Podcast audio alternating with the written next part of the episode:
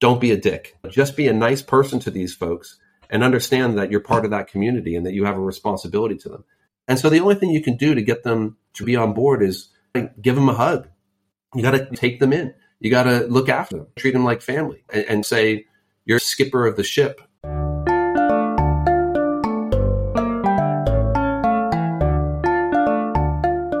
Hello, I'm Robert Tame, and welcome to Working for Compassion. This podcast explores how using compassion and emotional intelligence can improve people's work lives and create competitive advantage for your business. I'll be asking my guests how we can make the world of work a kinder, more engaging, and productive place to be. Tune in to learn compassion tips for yourself and your teams before your people start dropping out.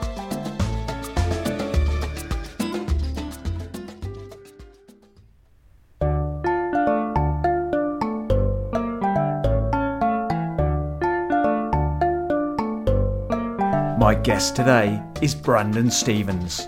Brandon is the founder of Tortilla Mexican Grill that recently floated on London's alternative investment market. He's also an advisory partner at private equity fund Trispan. Brandon's a native Californian and began his career in Silicon Valley, where he worked for several technology startups. In the podcast, Brandon explains how he brought the values he learnt in Silicon Valley into the UK hospitality business and how leading with compassion has helped keep staff turnover low at Tortilla. Brandon talks about the UK burrito wars, during which he worked for 500 days straight. And with a defining act of self compassion, he hired himself a managing director to run the business. As you'll hear, Brandon is sharp, smart, has a great sense of humour, and he's been really generous in his support of working for compassion enjoy the podcast. Brandon. Good to see you, Robert. We first yeah. met we first met umpteen years ago. It had to be it's it's been at least twelve years. Is that right? I, I don't know. I remember meeting outside of the restaurant I was running at the time, I think, and we we were talking about your soon to be launched empire. So yeah, maybe twelve years ago. That's... was that that was pre the first tortilla site. So that was that would have been like 2006, 2007. Wow, we were young. Wow, we were we, we, were young. We were still feeling still feeling young. Yeah. Well, thanks for joining me. And just to get us started, I wonder whether you could tell our listeners, Brandon, maybe a project that you're currently focused on. Yeah, so I'm working on a project that I've been kind of um, working on for the last two years, which is to take larger square foot locations and put a range of different leading consumer experiences in them. So we kind of almost phrase it as a department store of experiences. And everything that's kind of gone on with COVID has moved quite a bit of that forward with respect to well being, uh, working outside of the office, people's desire for experiences. And the property side of things has kind of caught up with all that. And so myself and, and a number of other advisors and folks, business colleagues and operating partners have all kind of come together to to try to do that. And we have some good prospective locations we're looking at. It's exciting. Right. So the early stage then? Very early stage, pre first site, all the challenges of covenants and, you know, what is this? And we've never seen this before. And what's the yield and all those kind of things. So it's, it's very interesting. Okay. And how would you describe the quality of your work life at the moment? Right now, it's pretty good there's a but it's full on. I mean, we I have a little uh, daughter who's the absolute cherished, you know, just darling uh, girl my life, and so I get to see her quite a bit because we're working from home. I do have meetings. We also do have a uh, a nanny in the afternoon who who's able to collect her, and so we've got a good balance. But it is full on, you know, and and, and we got to make that time for your family but yeah, I feel okay with it. It's not too bad. I, I also I'm not because I'm not running anything, you know, as a CEO. That that's where it really becomes challenging, as you know. That you know when you're the net and and everything falls through, and then and you've got to grab it. That's where the stress happens, and that's where the time element really gets stretched. So uh, you know, I've got a lot of flexibility with my schedule, and that that that allows us to accommodate. Great. Sounds like you've got some good balance there. So, as you know, this podcast is focusing on compassion and well being and mindfulness and, and how we can take that into the workplace. And what's your understanding of the word compassion? To me, compassion is understanding another person's perspective and being able to not just relate, but have empathy and you know concern for for their particular situation and particular circumstance if those happen to be negative, but also an understanding if they are positive as well. Yeah, I think that's that that's that's broadly right. you know, there's a very shorthand way of saying compassion is empathy plus action. So you notice that somebody is suffering, you're aware of that, you embody that suffering, but actually you want to change that situation and bring some action to it. So you want to try and alleviate that suffering. So that's the key difference between empathy and compassion. It's it's empathy plus action. Would you um, would, would you say though that compassion can also? I mean, when, when you say suffering, I think of compassion. There's there's obviously compassion required in very dire circumstances. Those come up fairly rarely. You know, I mean, you got to deal with them, but they're not every day. And, and quite frankly, you know, when those kind of things come up, somebody's parents have passed away, somebody's kids are sick. To not have compassion in those circumstances means that you're a jerk. You know, that, that's that's not that that doesn't take a big leap of kind of psychological fortitude on the behalf of the of the manager. But I think it's the everyday compassion. It's understanding that you know they don't need we people don't want to be working 12 hours a day every day in, in and out. They don't want a, a split shift. They don't want, you know, they, they need a little bit uh, pat on the back from time to time. They need tough love sometimes, but but also but not not in a in, in an aggressive way that you know ruins their month, right? And and and puts them down. So compassion, I think, is can also be not at a at a lower level of suffering or or negativity. Yeah, I, I, think you've highlighted the word suffering, which I think some people do struggle with. Uh, it, it, feels quite extreme, and I'd agree with you. There are varying levels, and using you know, common humanity again. It sounds a bit grand, but that's just dealing with people as human beings and, and being respectful of them, and not wanting them to work twelve hours a day because that's just not sustainable. You know, that's just being a decent employer or, or whatever else, and and also having that kindness again, kindness is a, it may come across as a fluffy word, but it's a, it's a really important thing to be kind to each other. We're human beings and that's how we're, that's how we're programmed. Common to, sense to, isn't that common and just general kindness, quite frankly, isn't that common either. You know, and it, it kind of stuns me from time to time how how that's just not kind of presence in the workspace where it is in in people's personal lives, and then they just almost leave it at the door. It's like, oh, I've crossed the threshold it's a totally different set of rules. And increasingly, it, with millennials and with this convergence that's going on between personal lives and corporate lives, that is an outdated. Such an it was always outdated, and it's more outdated. You know, it's going to be increasingly outdated.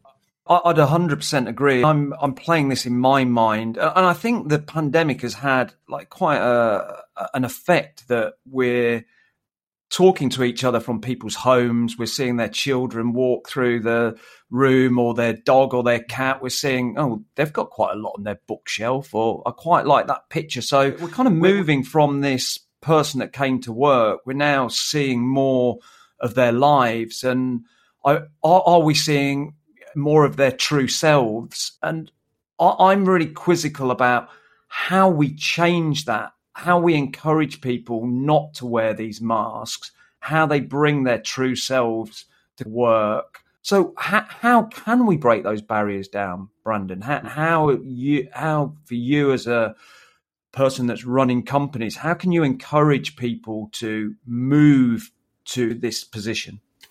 So the only way that people start to if you if you kind of back up and say, well, what's the goal here? Well, we want people to enjoy their time at work. We want them to be happy. The, the only way for them to do that is to have trust that they can communicate and that they'll be heard, that the policies will be positive and so forth. And so, how is that trust then established? And that trust has to come from management being open to those that feedback and creating this culture and an environment that allows them to feel relaxed and feel kind of at home. And we so we've been we have all been watching this for decades.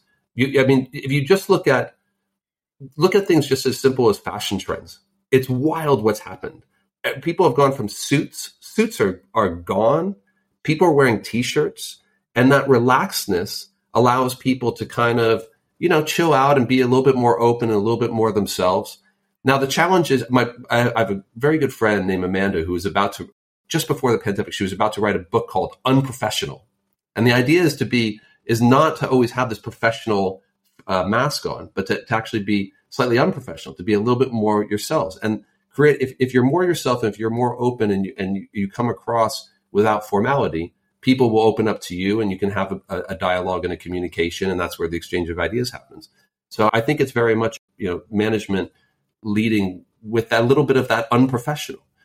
Now the challenge is that there's a trade-off with that. And, and I've, I've, you know, I've run a technology business where I, we had mostly 27 and 28 year olds. And with all due respect to my former employees, they there were some that really see it uh, they've gone they take it too far and they think that they actually you know not only should there be compassion but actually the, this business is for them it's about them it's it's not about balancing between the customers the investors and the employees it's about them and, and so it, it can and that's where sadly you know when that happens then suddenly you have to pull back on on on that compassion right so that's very interesting. How did you manage that situation then, Brandon? Just had to sit them down and, and explain. I, I think if you have some younger employees that they, especially those that aren't kind of customer facing, they won't have a view. They see themselves as a cog in the wheel, but they're, you know they're they're they're focused on their day to day, and and they are trying to make ends meet and and so forth. Although in this case, we're talking about software engineers who make a lot of money for for the age that they're at. They're doing just fine but they don't see the customer side of things. They don't see the investor side of things. They don't understand why this isn't a nonprofit, you know. And so you have to exchange, explain that if you have this triangle, this Richard Morris has this from who I hired in as managing director of Tortilla. He has this great um, does with the triangle of the customer, the investors, and the employees. And if it gets too out of whack, then it's misshapen and it's kind of it's not balanced. You have to have that kind of balance. And so trying to be as open and transparent, quite frankly, about where we are with our fundraising, with our cash flow, with our, and bring them along for that journey, which gets them to not only is, is good because it, it kind of, it anticipates issues and, and kind of addresses them before they even become issues because they realize like, oh gosh, you know, we got to buckle down. We got a fundraising coming in. We got this, we got that but also gets them to open up because they they kind of they, they understand a bit more okay what's ebitda right you know they learn about that like, oh i have an idea and then you create this culture that's quite open and no, there's no no bad ideas, right? And, and so that's I, that was my that was my take was trying to be very and, and I tend to I find business kind of you know it, it leans towards non-transparency by default, where I kind of mm. lean towards transparency by default unless there's a good reason. And I'm on a board where I think they're all a little closed, and I'm like, no, let's just tell them.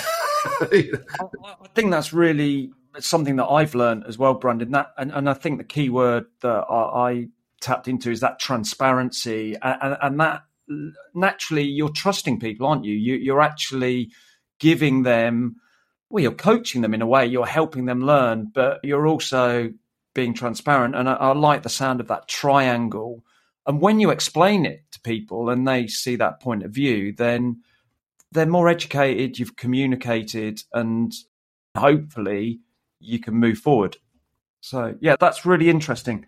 Can I just take you back and, and I really get your view on compassion and pretty evangelical about that. What do you think holds companies back from bringing compassion into the workplace in, in 2021 and beyond? What are those things that hold companies back? I think it depends on what the type of company is. And so are we talking about a company or are we talking about like a CEO? Right? With with some of I think with some CEOs, quite frankly, it's it's just laziness. You know, they it's extra work to be transparent, to over communicate. it's extra work to have to listen to people's challenges and problems and, and want to empathize. You know, there's some who are just like, I don't care. Tell it to somebody else. You know, I mean, I need you to just do what you're told. And that's what people do because sometimes it's because they've they're already you know the, the, the cup runneth over in a bad way and they're stressed and they, they're trying to deal with lots of different issues and they just don't have the time but then you know they should be hiring a, an hr person or something and sometimes it's because they just they just kind of lack, lack that passion and they're just focused they're laser focused on let's say results but not realizing that there's a long-term impact for the culture that they're setting up and, and I won't obviously name names, but there's you know, I know a number of restaurant chains that that are kind of run that way. I think with the big corporates though, it just becomes self perpetuating, you know, and, and they realize that they don't have to be that nice. If you look at Arcadia Group, and we can now talk about it because he's because Philip's now, you know, Sir Philip Green is now no longer with that company.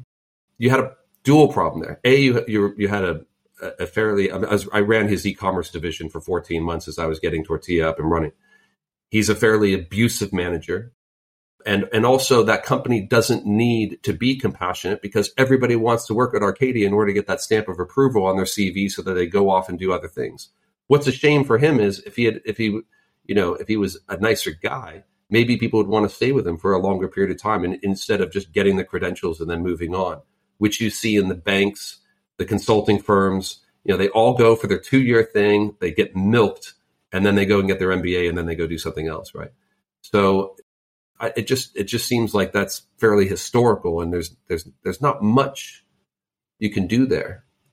Okay, but we hope and that it will change, and as the younger people come through and they're recruiting younger people, maybe the change has got to come from those people either rejecting that or, or, or not. Exactly. If, uh, if, if other options are out there with more progressive firms, then they'll, they'll just walk and they'll go to those yeah. firms, right? Your perception of compassion in the workplace and its relevance. Do you see compassion being a relevant factor to bring into business and into companies? Clearly, yes. But, and, and it's not just kind of well, it's good to have compassion. I mean, if you if you don't have compassion, you're never going to have trust and you're never going to have loyalty. You know, you can there's there's a lot of folks who take the approach that they're just going to, you know, these are hired guns. And this is an old school approach and you see it with a different generation where it's a top down, you know, kind of command and control. You're lucky to have this job. You're going to do what I tell you and, you know, if you don't like it, we'll get somebody else in. And that can work. But A, if your goal is that you want to show up every day and enjoy what you're doing as a as a manager, it's not going to be much fun when you're just kind of doing command and control and you can't have that interpersonal relationship with people on a slightly different level. Now, some people don't want to have that relationship. They want to just have that guard. It's like I'll reserve my friendships and my compassion and whatever for my friends, for my family. But personally, I you know, I want to show up every day and feel proud that the people around are there because they want to be there, not because they have to be there. They can't get a different job or whatever. And so that you kind of you have to have that compassion, you have to have that empathy in order to get people to voluntarily want to stay and, and want to have a good time and, and and and want to be part of that culture. And if you do that, then you're going to have all the benefits of people being passionate about the work, people being it being a great environment to, to kind of be in, uh, lower reten- lower staff turnover. And that just makes for a more pleasant environment. Great. Well, I'd really like to hear any stories that you have had when maybe you received compassion at work and the kind of impact it had on you. I suppose, you know, one example of compassion, um, and, and, it's tough because I haven't seen a whole lot of compassion. I've, I've worked in some very heavy duty startups and I've worked in some big companies and they're all you know they're they're hard moving, fast moving Silicon Valley businesses, and there was large monolithic Bank of Americas and Accentures and things like that.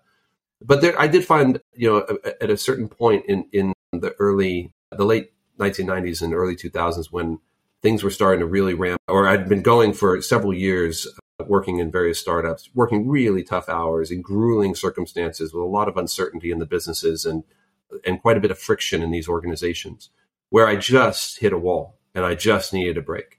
And I went to my boss, a gentleman named Paul Gormley, great guy, former uh, McKinsey partner who had left to join a company called Webvan, which is the Ocado of uh, the US back in the day, now at Google, and just said to him, I'm just burnt out. I just can't, I can't do it. And, and I need some time off. And he gave me a six week sabbatical. And I went to the East Coast and met up with some friends and we drove across to the West Coast and, you know, just took some time for myself completely away and at a time where there were, there were no mobile phones. I think we are still using pagers or something like that. So, you know, it was quite therapeutic. And I've, I've always been really appreciative of, of him, but he was, you know, he's a fantastic manager. Well, that's, that sounds like a very, you know, worthwhile act for you. And if you've not been on the receiving end of compassion, is, is there any stories you've got where you have a, been able to show compassion in, in your business amongst your colleagues? Is there any examples you could share with us? Yeah, 100%. I mean, there's been, you know, one that comes to mind, and it's almost something I, I, I shouldn't even be admitting to, but you know, I've, I've, I've actually had times where some employees have come to me. They've said, I've got a real problem with my financials. What can I do? You know, I, I, I can't make rent. And this is with kind of employees I was, you know, I was quite close to. There was a, there was a guy that um, came over from Venezuela, and he was just such a hard worker and such a nice guy. And he wasn't trying to take advantage of it, and I definitely couldn't put anything through the company. And so I gave him a loan, you know, just to just to kind of help him out. That's something you can't really do, you know, systemically. That can't be something you do as a policy, and actually, it's probably incredibly frowned upon. But I just had to do it. You know, I I wanted to look after this guy. But then there's you know there's been there's been a number of times where compassionate leave you know, we, was something that we had to we put in place because a range of different situations came up from you know siblings passing away, parents um, being sick, et cetera, et cetera. So you know that that's something that we've always been very good about. I and, and you know I, I guess the thing I'd say is the the biggest step that I took probably to address compassion was actually we had a an assistant manager named Liz Ramirez who was absolutely one of the world's great people, who had previously been an HR manager for like a 2,000 person factory in Mexico. And she she didn't really want to be a general manager. She didn't want all that responsibility on her. But she, because she had done this HR, it was really she was a really interesting candidate when we were looking at HR. And I, I brought in an HR person really, really early because I wanted to address corporate culture, make sure that we were um, listening to people, make sure we were communicating and all the things that we've we've talked about. And so I brought her in at I think store like four. I'm not even sure we have an HR manager now. I mean now now it's kind of done by the general general managers. But we brought that we brought her in and you know that was one of the best moves I made because it gave when employees couldn't have couldn't speak with their managers and they needed somebody to speak with and I wasn't kind of available to to to be able to address all those things. They went to Liz and she was just the best listener ever and would give them a nice coaching and steering and you know and just listen to them. So it felt like an objective place to go a safe place to go. Safe place to go. And and from somebody who wasn't just coming in as a outside you know hr professional but somebody who had actually been there. She, she'd worked she'd served rice and beans. You know she understood what it what it meant to be in those stores and serving hundreds of meals at, over a lunchtime by you you know, making those acts of compassion, looking out for people. What what do you think impact that had on those people and the impact it had on the business? If you want to put it in a KPI, I think we had lower um, staff turnover. You know, we we had from the the team that I had as a management team, we actually from the time that I started until I hired in Richard and handed over, I don't think I lost I don't think I lost a single head office employee, not one, over seven years. And you know, we built it up and built it up, but I don't believe we lost. I think maybe we lost one finance person, but it was it was very stable, and and it's because we created a, a well I, that I tried to create a family environment, you know, and and we, that's an overused term, but try to get create an environment where we went out and got some beers, where anybody could um, chat. I didn't have like a separate office or anything like that. It's open plan and we did it as a as a crew and and an excess of communication and all those various things, right? And that trickled down, if you will. Don't want to kind of make it too hierarchical, but it is to a degree. You know, to the general managers and so forth, we gave them a stipend for entertainment so that they could choose their own entertainment and do their own thing each year. And and just generally and, and, and through, quite frankly, a lot of crazy parties, you know, which at the beginning, especially when you're doing something in a startup, you know, when you when you start a, a business, and, Robert, I'm sure you can relate to this. The first store, that there's that brand doesn't stand for anything. You know, that, it doesn't look good on a CV. Who is this guy? He's I mean, there's there's no reason for them to join you as, as a compared to a, a, a Pret or a Nando's or an established business, right? And so the only thing you can do to get them to really be on board is you got to give them a hug. You got to you know take them in. You got to look after them. You got to treat them like family. You know, and, and kind of say you're you're the kind of skipper of the ship. You know, and, and helping them out and coaching them.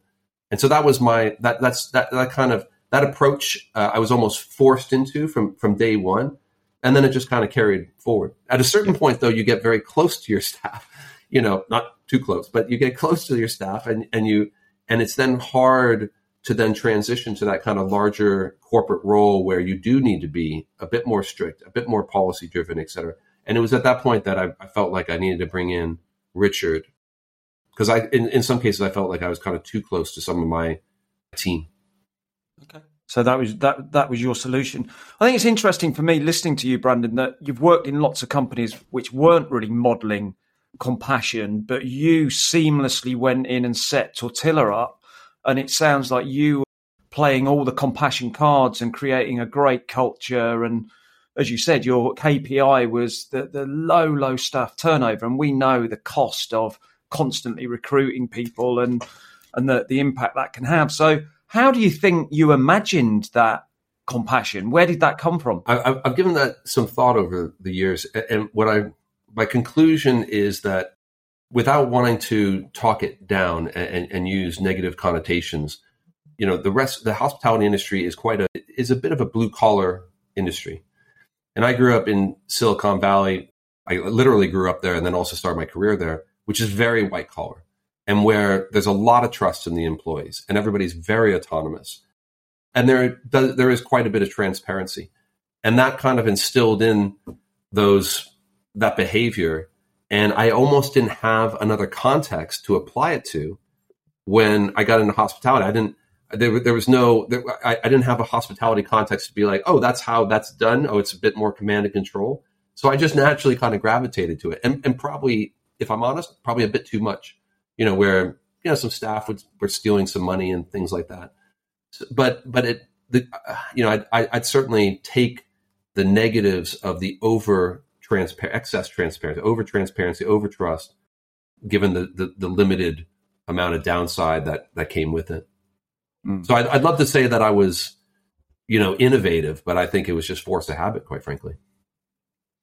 Well, I, I, think that that's an interesting insight, and your story is similar to mine. I didn't start my career in the hospitality business, and and, and I worked in maybe more of a white collar kind of business, more creative business. That that yeah, I didn't know anything different, so I brought that kind of style, that kind of uh, background to something else, and and probably, hopefully, I'd like to think that I instilled you know some of the values of, of kindness and compassion amongst my employees as well.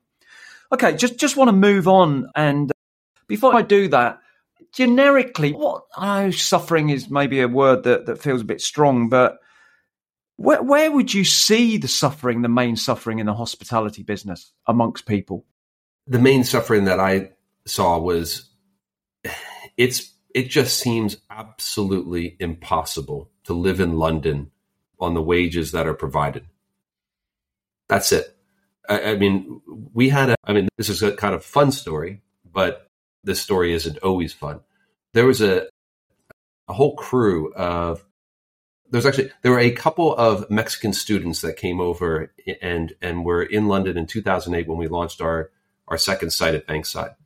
And they then had a bunch of housemates that were also Mexican and before you knew it, the entire household was working at this Bankside location. They were so much fun and and but it was it was crazy. I mean, they were just partying all night, showing up the next day fairly hungover, but cranking through you know assembly line customers and everything. They set the record actually uh, one day. It was like 208 uh, meals in in in an hour over a lunch, and it's never been broken since 2008, which is insane. But and they were and I became yeah. There's only two stores. I was very close with these guys, and they always wanted me to come over, and which I did not take them up on, and you know stay up late drinking tequila and stuff like that. But they had to live in those those places because they couldn't have their own place. They couldn't have their they couldn't have their sanctity. They couldn't have their their their kind of you know downtime. And so you know you think about people taking the tube to work. It's like that's an hour that's an hour's wage. It's just insane. And so I, I think it's you know that that makes it very difficult to I, if there's suffering I, I, think there's again there's acute suffering and then there's just the everyday stuff and that and to me that is an everyday real challenge. Mm. yeah i think that's a really yeah well identified point. Thinking about your career a little bit more you know what have been the real significant twists and turns that that you've faced? And and how have you managed those? Thinking about your well-being and your progression how have you managed all those twists and turns to get where you are today? Beer i mean there's the most challenging period i've ever been through in my career was by 2013 with the burrito wars you know well underway. This my small world of fast casual mexican and and not having a business partner and, and having spent three years developing the concept until we launched it and then six years you know building it up and expanding and, try, and trying to learn this industry not even you know having no experience no idea what i was doing.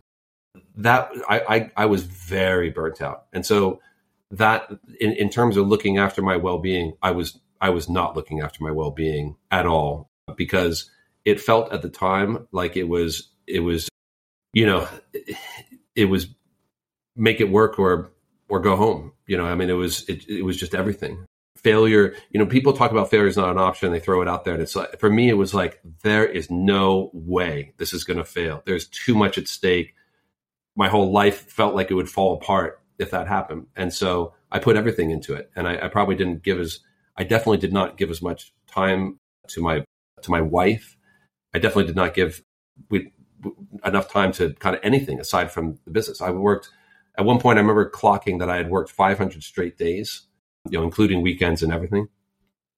And so you know, that, it was at that time that I just said, right, I need to hire in a managing director. I need to I need to free myself up. I'm kind of cl- too close to my team. All the compassion that I've shown is now coming back to make it harder for me to kind of direct and to you know, to get them to be as accountable as I probably needed to be.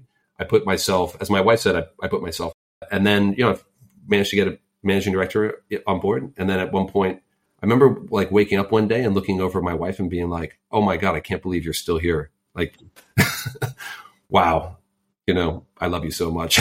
that, that's, that's great. And was there anybody that that time, it sounds like you were really in it was there anybody you could think through some of the big decisions with at the time? Yeah, I mean there was there's a range of different people that I I kind of spoke with, but that one you know over the years and so forth and uh, you know before my my my father unfortunately passed away just as we were about to launch tortilla and he was so instrumental in helping me get you know to that stage it was it was a very funny quote i, I don't know if i've mentioned this quote but mark twain said uh, when you're when you're when i was 14 my my father my father knew nothing, and I, you know, so forth and so on. When I was 21, I was amazed at how much he had learned in seven years, and it was a bit of a case of that. I mean, I was he, my dad was always on a pedestal, but when he was he, because he was an entrepreneur, he helped me get to a point of launching the business. But from then on, it, it was you know there was there was a professor from London Business School who was my advisor, and whenever I really really had a problem, once a year I'd call him and say, I've got this kind of crazy situation. And he would just distill it down and be like, here's your course of actions, very clear. And so there, were, there were people like him, Professor Bates, Professor John Bates, who were very instrumental in helping me through, you know, some of those. But I, I probably I didn't have as, as close a mentor as I, I wish I had had at that time. I, I there, there's definitely times where you feel, you know, pretty alone. And what would you say if the, there was one thing? What's been your most important lesson to date in business? Ooh, goodness, I, will have to think about that for a bit. I'll have to I'll have to give that some thought. Okay. Just thinking more about compassion, have you noticed any leaders that you think, yeah, that guy has got it down, or maybe you don't even know them, or you've read something about that company and you, you've admired, you know, somehow how they're working their culture their company or how they're leading? Are, are there any people that you've come across? About 10. So, Will from Hawksmoor, you know, takes an almost ethereal view of his business. Actually, the guys from Dishoom do as well. They're they're not in a they want the offering to be perfect, but they want that corporate culture to be there.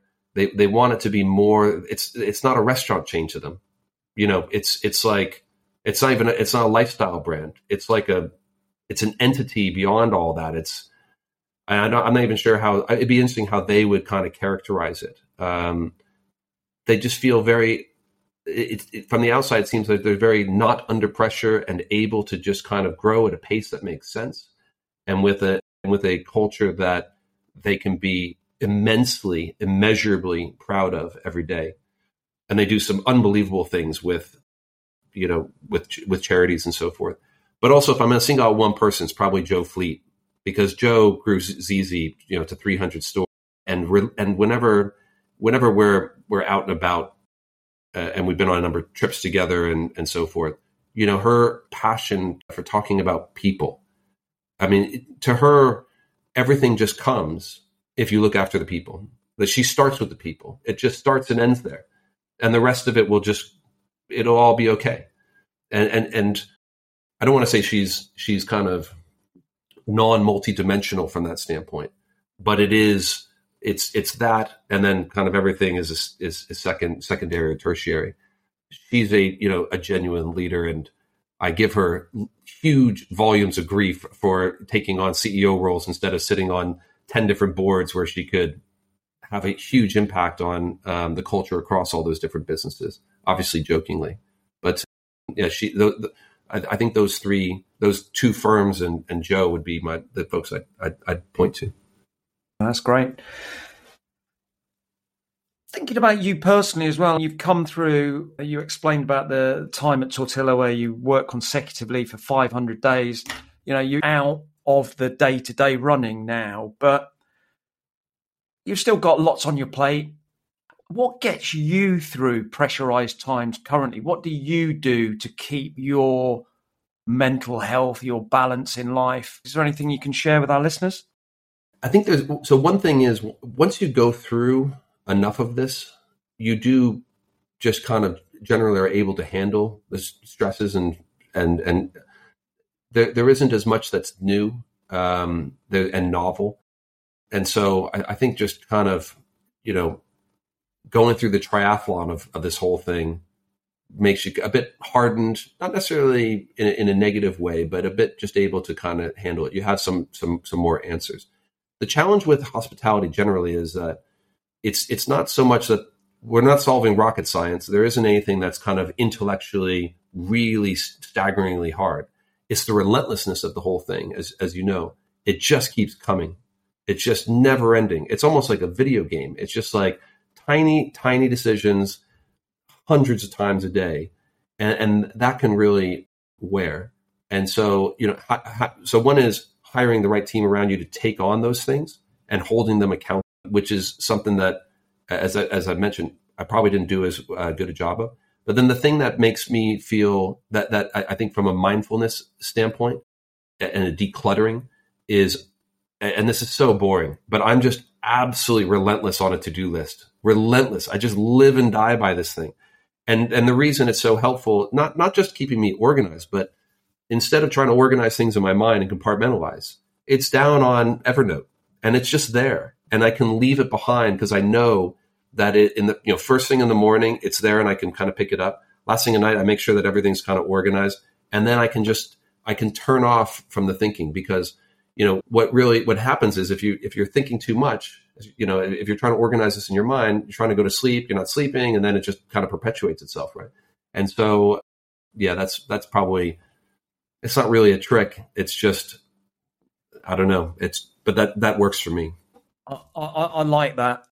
There's just something eh, you do feel you've emptied the file in your mind if it's on the paper, and that frees this file up to maybe do some more, hopefully, creative thinking or positive thinking or whatever. So I think that's a really good tip. Just coming to the end now, do you have in in any of the companies you you're involved with?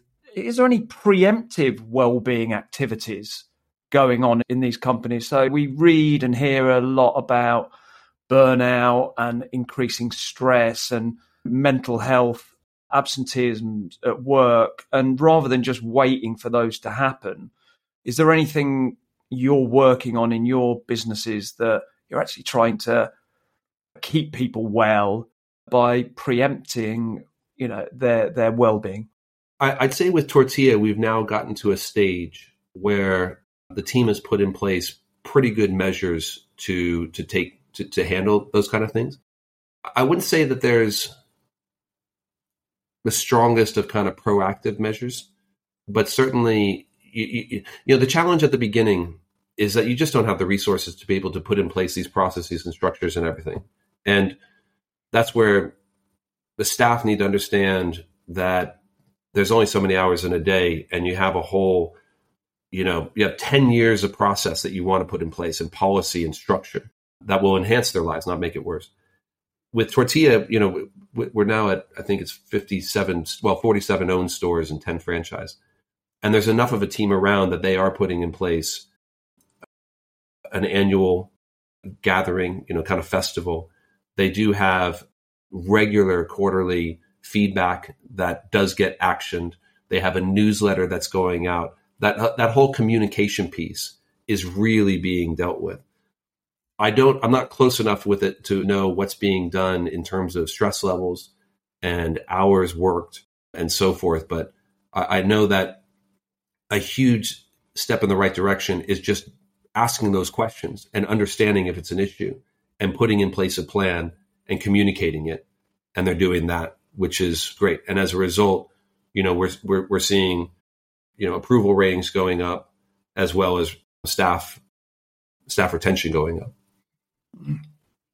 but a lot more could be done you know as you said it's a computer game isn't it that that constantly needs moves making making all the time and and I, I think what i've heard from the discussion today your belief is that bringing compassion bringing well-being into business it, it's definitely something that it's not just a nice to have. It, it's actually going to have an effect on the the KPIs, the bottom line, the competitive advantage. Is is that something you agree with?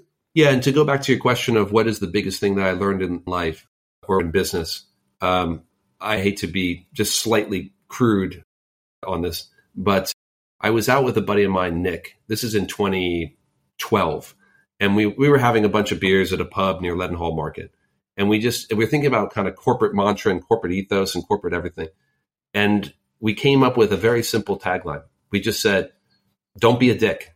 That's literally the whole tagline. Don't be a dick. And actually what's interesting is there, there, there's then there's actually like there's uh, t-shirts uh, that have that phrase in it. so i like i bought some t-shirts and everything like that. And it was just to say you know not only we, we have a responsibility to all these stakeholders as a public as a consumer focused uh, or, or consumer facing uh, entity. We have, we can't, we need to make sure that health and safety is dealt with for millions of, of people who eat at our restaurants. We've got businesses that rely on us because, for, because we're paying the, their bills, because we're hiring them. We've got our investors. We've got our employees. We've got, there's a ton of people that each of these entities touches. Don't be a dick. You know, just be a nice person to these folks and understand that you're part of that community and that you have a responsibility to them. And so, you know, you were all taught or, or old school business school teaches you, you know, it's about making a profit. Like that's, and that, that I've heard businesses tell us that. I mean, I've been there when managers are like, you know, that's all that matters. And they're wrong. You know, what, what, what matters is that, it, it, and I, so I've, I only had a couple of good grades at business school, like really good grades. And one was on a, a thesis I wrote on corporate social responsibility, which said, you know, when asked about why, why should you do good things? Because actually we put in place capitalism in order to achieve a certain goal. We're supposed to be maximizing the utility of everybody, right? And, and the happiness factor and the well-being.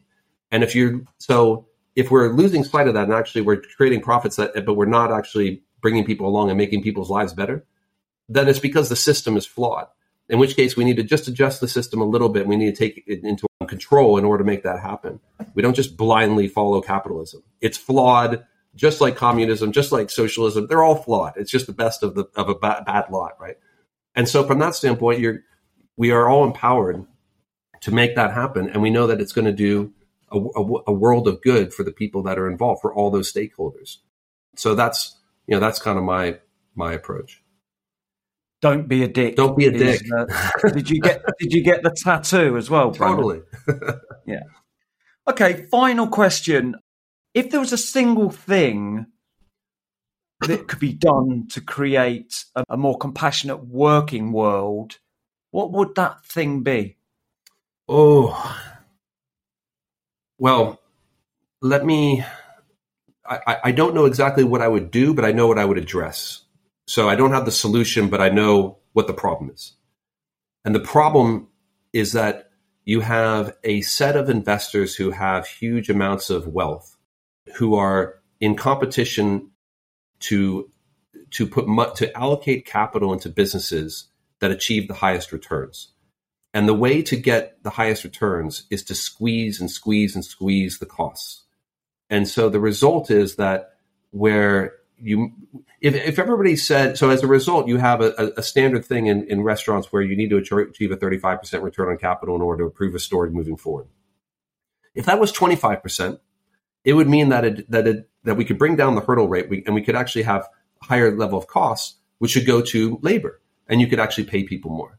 But because the demands of the because it's such a top down approach, you're we're basically being led by a private equity firm or investors who have an expectations on returns, which are only because we're in competition with a lot of other investments that they and and so it is what it is. Like it is it is it we are exactly where you'd expect it to be, where we are driving down costs and being ruthless to employees and all we and all we can do as CEOs is to is to play that game and feel good about it because at least if we are playing that game and we're not paying them the best wages, we're at least expanding the business and that's putting people in employment and you kind of justify it to yourself that way that you're doing good for society.